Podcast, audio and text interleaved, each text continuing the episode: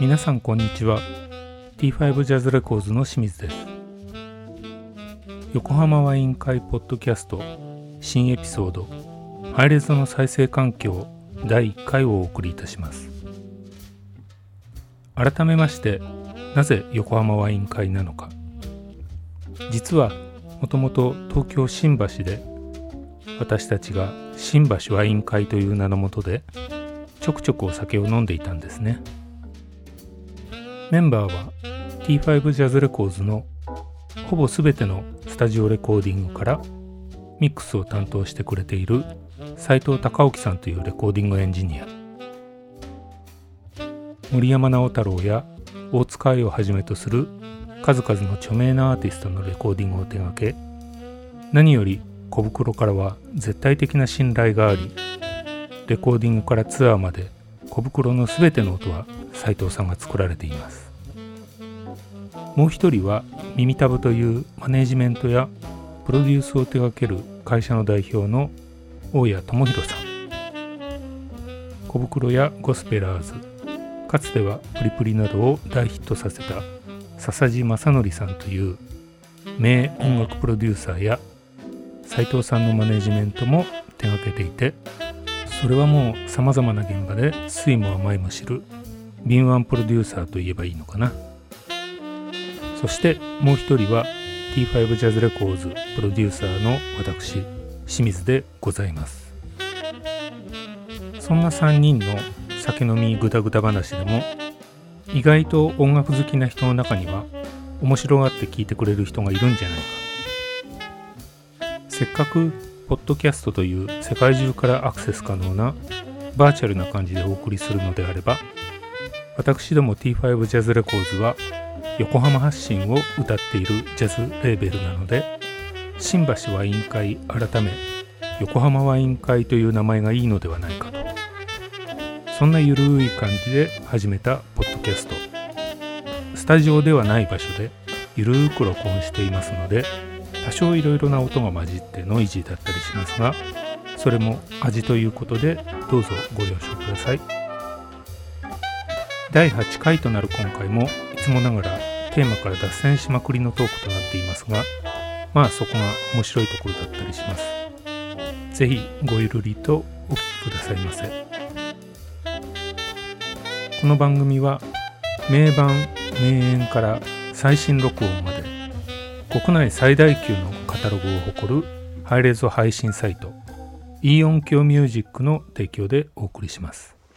じゃあ今日はいかなる？えっと今日はいかなるエピソード3テーマはっきり決めてないんですけど あのでも今回からですね、はい。なんとイオン響さんがお。スポンサードしてくれることになりました。なんと。イエーイすごい。素晴らしい。音響さん素ごい晴らしいですね。目の付けどころがいいね。そうなんですよ。あのイオン響さんのね担当の方にね、ええ。ちょっと話をはい。持ちかけたら、えぜひあぜひ。考え方がぴえ。えったり合ってるし、うちにはぴったりです。考え方がぴったり合ってるんですか？ご一緒させてください。ですか？っていうお話で考え方が快諾していただいて。るんだってイオン響さん意外に危なくないですか？大丈夫ですか？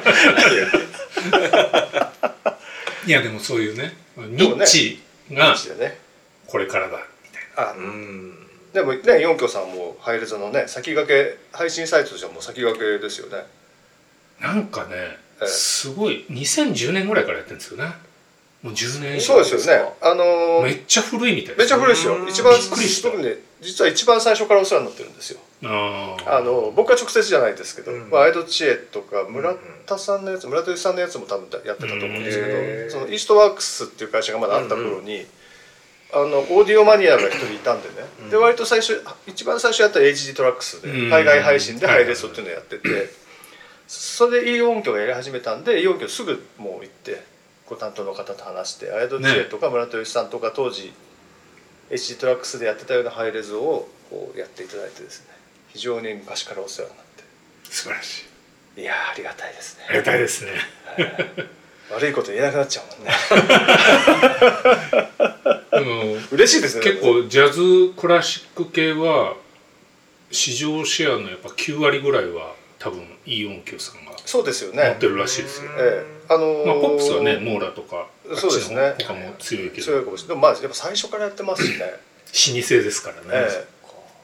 実はそのアイド知恵のいわゆる配信系のこうなんですか？売り上げっていうんですか、うん。それもねイオン協さんのねパーセンテージ素晴らしく高いんですよ、まあ、単価が高いということいやうちもそうですけどね。やっぱりとてもありがたくないお世話になってますからね。ぜひ盛り上げていきたいですよね。まあ意識すると滑ってしまいそうだ まああのそういうのはね変なところは意識せずに。ね。でも嬉しいですね。ちょっと嬉しいですね。そんなわけで今日はハイレゾ周りの話をまた引き続きできればと思ったんですけどあのネタとしてはちょっとテーマとして考えてたのがクロックの話題と。え クロックの話題だ。クロックの話題っていうと出ました？前に。話した？話してないか。クロックの話題なんか話したっけ？あんま話してないかな。してないか。ちょっとだけしましたよなんか合わせすぎるとちょっとにじませるんだそうでしみたいな。たそうでした、うんうん。そうでしたね。でねええ。あの今私たちがこうこのポッドキャストを撮ってるレコーダー2台あってこの間2時間近く収録してそうですね。ああ収録長さがね。なんかずれてますね。で確かにもう明らかに聞いててずれてるんですよね。で測ったら2時間で0.304秒。0.304秒。だからパーセンテージで言うともう本当に0.0004%ぐらい。うんうんうん。ああまあ誤差の範囲って言えば誤差の範囲になるんですかね。だけどこう音聞くと明らかにずれてるの分明かっちゃうんらかにもうディですよねレイがかかってるみたいになっちゃうんですよ。ね最初は合ってんですよね。そうそうそう頭を合わせても最後2時間経つとあのこうディレイのようなそうなんですよね。で気にして細かく聞いていくとやっぱり10分ぐらいでももうずれてるんですよね、ずれてますずれてます。まあ人間の耳ってそれはすごいなってちょっとねあれ思ったんですよね。そうなんですよ。まあこれ言うとただ身も蓋もない話にはなるとは思うんですけど、うん。まあ、そもそもがレコーダー2台で、あの単独で要するにその単独で走らせてるっていうやり方がですうんうん。ね、間違って。そこ間違ってです。まず出発点がね。だってツールスだってなんだって IO IO をちゃんとこう全部そうそうそうあのクロックでクロックで統一してるじゃない、うん親まあ外部入力しなくたって親機があって全部。ロックさせて 80, 80年代からやってたことなんですそれ。それを今適当にやってる私たちすごいな、ていうね。うん、いいのかな。なりわいとしてるのにね、すごいな。まあ後から忘れられたからそれもありだとそこういうのっしててこれクロック合わせられたりするんですかね？ないか。外部クロック入力があるとああればできる、うんあれば統括できるんですよ。そのでもそれってデジタル時代になってからの話ですよ、そうですそうです、うんもちろん。アナログ時代はないア話ですよね。ナログ時代あのね調創機みたいなのがあってね。なんか似たような概念で、はい、あのアナログのプレイヤーとプレイヤーを同期させるためにタイムコードがタイ入っててね。ムコードをあそういうのがあったんですか？昔のっていうのがあったんですけどありますねちょっと概念が似てるんですよね。そうですね。あとあれだね。タイムコードじゃなくてうん、なんだろうあれ。名倉名倉クリスタルとかさ。ああああったあった。あいう 何そういうアナログであれは電圧？名倉クリスタル？電圧。なんかねその要するに映像と同期させるのに信号信号？うん信号で信号だよね、うん。信号入れてとくんですよ。タイムコードじゃないんですけど、うんそうするとこうロ同期するっていうんで、そういうのあって昔はでもあの同期とかね、うん。ちょまあちょあのアナログの調送もそうだけどね、うんロックが遅いだ早いだ、うんうん。なんだかんだあって割と問題は多かったよね。問題良かったですね。そこにこうなんだろう必要としてましたねあうんの作業的にもね、そう。何何かかあのプレイヤーを同期させるっていうのが。そうですね、じゃあこれぐらいの誤差はやっぱりもうどうしようもないってことなんですかねどうしようもないんじゃないどうしようもないですよね、うん。あのどれぐらいの基準で作ってる絶対ありますよ。そうですね。さっきも一番最初に清水さんがさっき、まあ、さこの間の話題ですけどずらした方が歪みが出て歪みが出てなんていうんですかね音楽的によく聞こえるって話があったから、じゃあの場合はこれぐらいにしといた方が音的にいいっていう判断かもしれないですからね。いやこれぐらいにした方がいいっていう基準かもしれないですかもしれないって話ですよ、うん。なっちゃってるのかもしれないけど。アンテロープの技術者の方の話で聞けば、うん。いや俺はもっと合わせられるけどずらしてんだよ音楽のためにっていうね。そういうことなのかもしれないですけどね、うん。あのーちょっとの方が日本人的でやの方がちょっと欧米人的な感じ。これちょっと P を入れないと メーカー名は。メーカー名出ましたねっていうねそういうのかもしそれは技術者の人に聞いてみないと分かんないですよね。割と技術者の人に聞くとね考えてますそこまでサキッとシャクッと教えてくれると思うんだよね、うん。いやでも割とやねっぱり現場の人は教えてくれるんじゃないかな。言ったかもしれないけどイオンキョさんがうん。あのこのメーカーの人にうん。話したら「うん。いやずれるんですよね」って言ってたらしいですよ。あ分かんないと自分たち。それはすごい話です それは良くないんじゃないかな。それはやっぱああねその某社の欧米の方のようにねずらしてるって言わないと。何言ってんだお前俺はできんだけどずらしてずらしてうん。なんでか分かるかその方が音楽が豊かになるんだよって言わないとね。計測器作ってんじゃねえぞ俺たちはみたいな。本当か？そうですか？すいませんみたいな。それって要はあのコンスーマーオーディオで言うとそれぞれの機器に多分そういうクロックのやつがあってそれがずれる可能性があるってことですよね。そうですね。あのだから、えっと、今コンシュマーでもあの外部クロックで制御する人たちいっぱいいますね。僕もやりたいなと思ってますけど、それはだからちょっと高級機じゃないとついてないですよね。ついてないです。ついてるね。僕が今持ってる機械は確か全部ついてないと思いましたね。うんついてるやつは安くてもついてたりする時もありますけどね外部のクロックね入力が。でも合わせる必要がある場合っていうのがままあないですからね。あないですただね CD プレイヤー単体でもそれにつあの外部クロックでさせた方が良くなる場合も多いですよ、それはねえソニーの乃木坂のスタジオでもう今辞めちゃったええ。柿崎君っていうえ、ね。ああの作った人ね。白いやつ。あのクロック。ルルビジウムクロックね、オリオリジナルの、はい。すごいとくとくと語ってましたよやっぱり。そうですよね、いやクロックね変えると全然違いますよ。あ大体あの入ってるクロックってすごい安物しか入ってないから。しかもそんな高くないからちょっと変えたら全然違いますって。全然違うと思いますよね、そうなんだ。ええ。あの Pro Tools が出てきた時に 888IO っていう僕たちが一番最初に使い始めたマル結構マルチで回せるやつ。最初の Pro Tools って8ちゃんぐらいだったんで。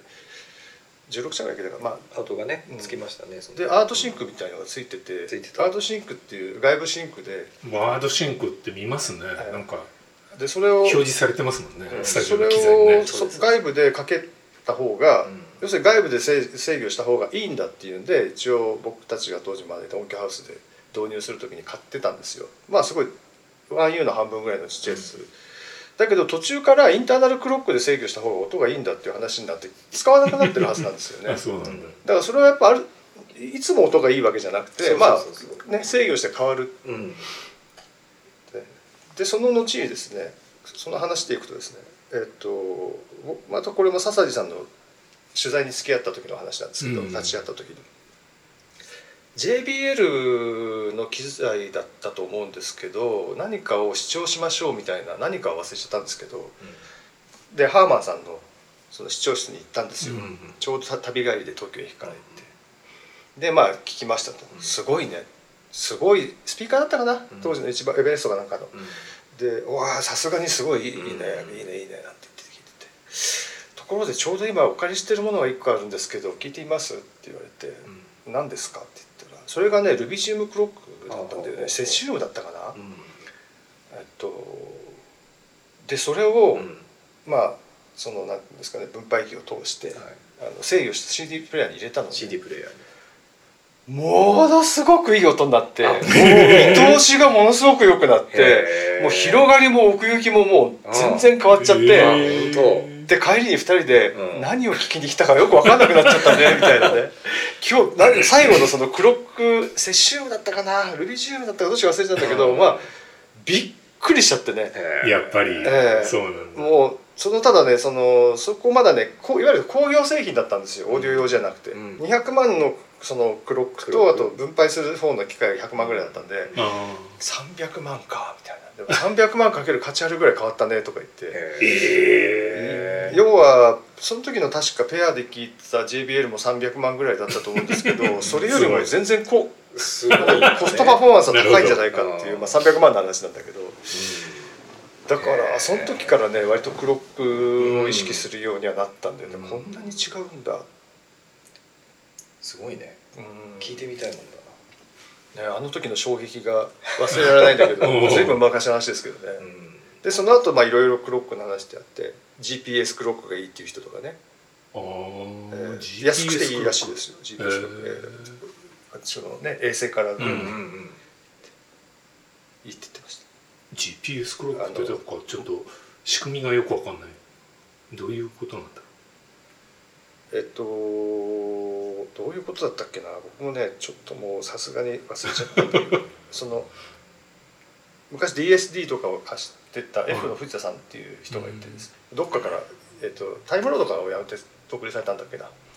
でその人も太陽さん的なこともあるけど何百万もかけてそのルビジウムとかセシウムじゃない入れるよりは GPS クロックが一番いいですよみたいなことは言われたんですけどうん当時ね話聞いたんだけどねちょっとさすがに忘れちゃったな やったことやりたいなやりたいなと思ってるうちにやっぱりちょっとあの、やりたいですね。え GPS ーあんまり良くないっていう人もいる。うなんだあらまただその要するに軍事用に衛星からそういう GPS でそこうん。にクロックが出てるぐらいの精度が高いものだから、うん。そういうものを使った方がいいんだみたいな話だった GPS からそういう情報が出てるってことなんですか？うん出てるんですって。あそうなんだ。うん。へだからねそれ入れるといいんだよとかねえ言われーなんかてたんです面白そうです。面白い。ちょっとねでもその後どうなんですかね？クロック一時期わってこう盛り上がったけど、ー今あんまり盛り上がってないような雰囲気がするのはなんでなんだろうな。スタジオでもそこまであのもう機材は固まってきちゃってますね。そうだよね。あのあのどこどこさんのあれみたいなのうん。が必ずどこでも入っているっていう。今模索してる感じではないですね。そうですよね。まあそれ以上のものがもうないってことなんですかね。あでもこ行のき着くところまで行っちゃった的な。一時期こうアンテロープをドドって入れたじゃない、まあ、ソニーさんなんかも入れたりなんかして、はいはい。だから発信機はあの彼が柿崎さんでしたっけ？柿、うん。えっと柿崎。さんが開発したやつだけどその分配するものはうん。アンテロープだったりしましたから、ね。あれ多チャンネルでできるんでいろんなもので発信できるから、はいそれでそこはそれこれは大家さんこっちがここはいいですよアンテロープは。でもこの、うん。LBG 部自体はいまいちですねつって、いまいちっていうか柿崎の作ったやつの方がいいですよ先生。とか言って、だからでアンテロープ一度行ったけどそこで止まっちゃったかな、うん。でもこの間えっと独立系のプロデューサーの人に、うん。でまあ長野さんなんだけどおなんかイギリスかなんかで100万ぐらいで出てるクロックがすごいんだとか言ってうん。言われたからまだ知ってます？ああ忘れちゃったんで調べたんだけど俺ねイギリスでマスタリング行った時にうん。あったやつかもしれない。あそれかもしれないよそれ、うん。でティム・ヤングさんって人にお願いしたんですけどね。有名な。もうねあのこれ何やってるか分かんないんですよ、うん。作業始まる前に。まあずっと何やってるか分かんないんですけど。作業始まる前にとにかく音の調整をね、うん。こう真面目にやってる時間があるの。うん。でそれは何かボタンをねこうオンオフしてすごい切り替えてるんですよ。あ30分ぐらいやってるんですよ。あでまあ変わるんですねうんその音聞いてても。何をやってたんだあれはって聞いたらうんクロックがあってうんあのちょうど手に入ったクロックがあってうん今まで使ってたやつと切り替える切り替えで聞いてたんだっていう。多分それだと思うんだよね。あそれじゃなへーいすごくいいんだって言ってたよ。クロックかここに30分かけんだねみたいな。ああそうですね。それでねここでままた脱線するんですけど 今そのマスタリングの話でね、はいはい。ちょっと脱線するんだけど、うんうん。クロックじゃないんだけど、うん。ちょっと響きが似てるんだけど何ですか？某ね、うん。ベテランのマスタリングエンジニアさん、今某メーカーにいるんですけどうん。こうさ、おまあ、マスタリング行って、うん。まあ、やってるじゃない？でもうちょっともうちょっと歌ちょっと前に出るといいかな。うんうんうん。ああそうなんだ。分かった分かった。ちょっと待ってね。っつってクリスタルをね場所をこうやって動かす。それで音決めする人がいるのねへえいいかな斎藤じゃなかったのかなあの時。か立ち会ってないかなんだよね。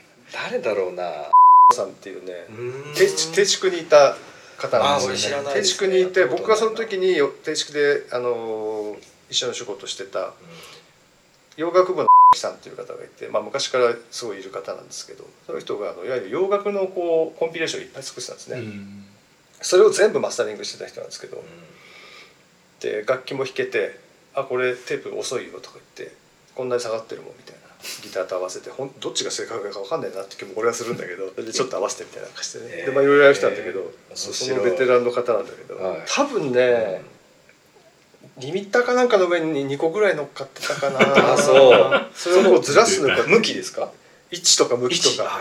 形はもう天然のクォーツ、うんうんうんクリスタルクォーツ水晶だから、うん。水晶ね。だからこうなんてこうガトンとこう岩みたいなんだけど、うん。それをこうこう位置を微妙にずらしていくと で確かに変わるわけ。変わるんだ。そう。出てきた音の聞こえ方が変わるっていうだけじゃないんですか？でもそういう場所に置いてないんでねこうあの要するにその全然関係ないこあの、まあ、正面がここだとすると、まあ、エンジニアの人がこう座ってこの辺に置いたんですよ。だから全然関係ないのね。うん。こうやって。うんうん。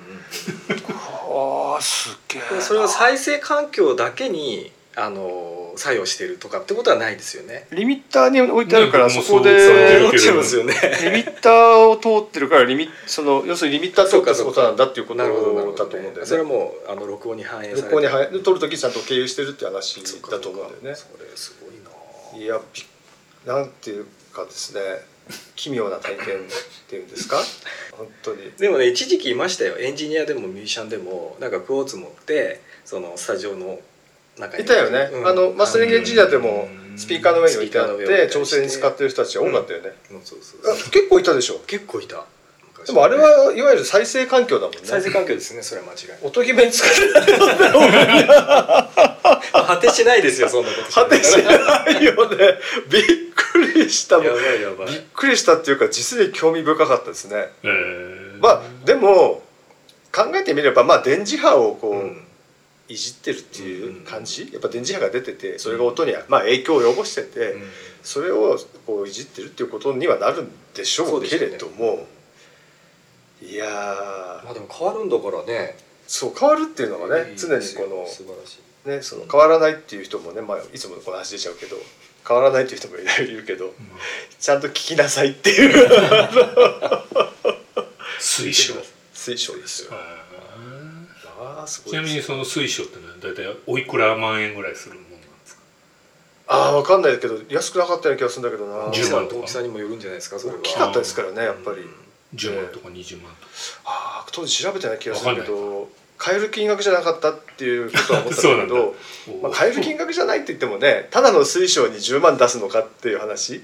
ギターだったら10万円だったら安いじゃないって話だから、ですまあ何とも言いようがないっていう感じもあってちょっと印象しか残ってなくて申し訳ないんですけどね。どね。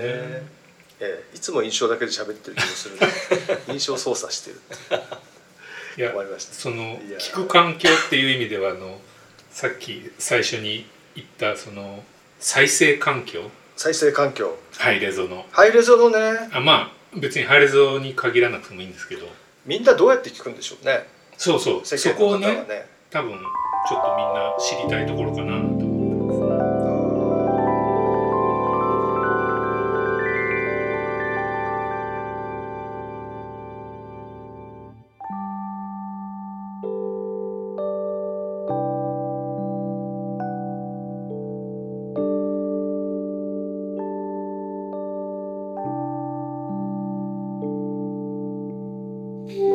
皆様いかがでしたでしょうか？近日中にハイレゾの再生環境第2回もお送りしたいと思いますのでぜひお聞きください横浜ワイン会ポッドキャストこの番組は名盤名演から最新録音まで国内最大級のカタログを誇るハイレゾ配信サイトイオンキョミュージックの提供でお送りしました。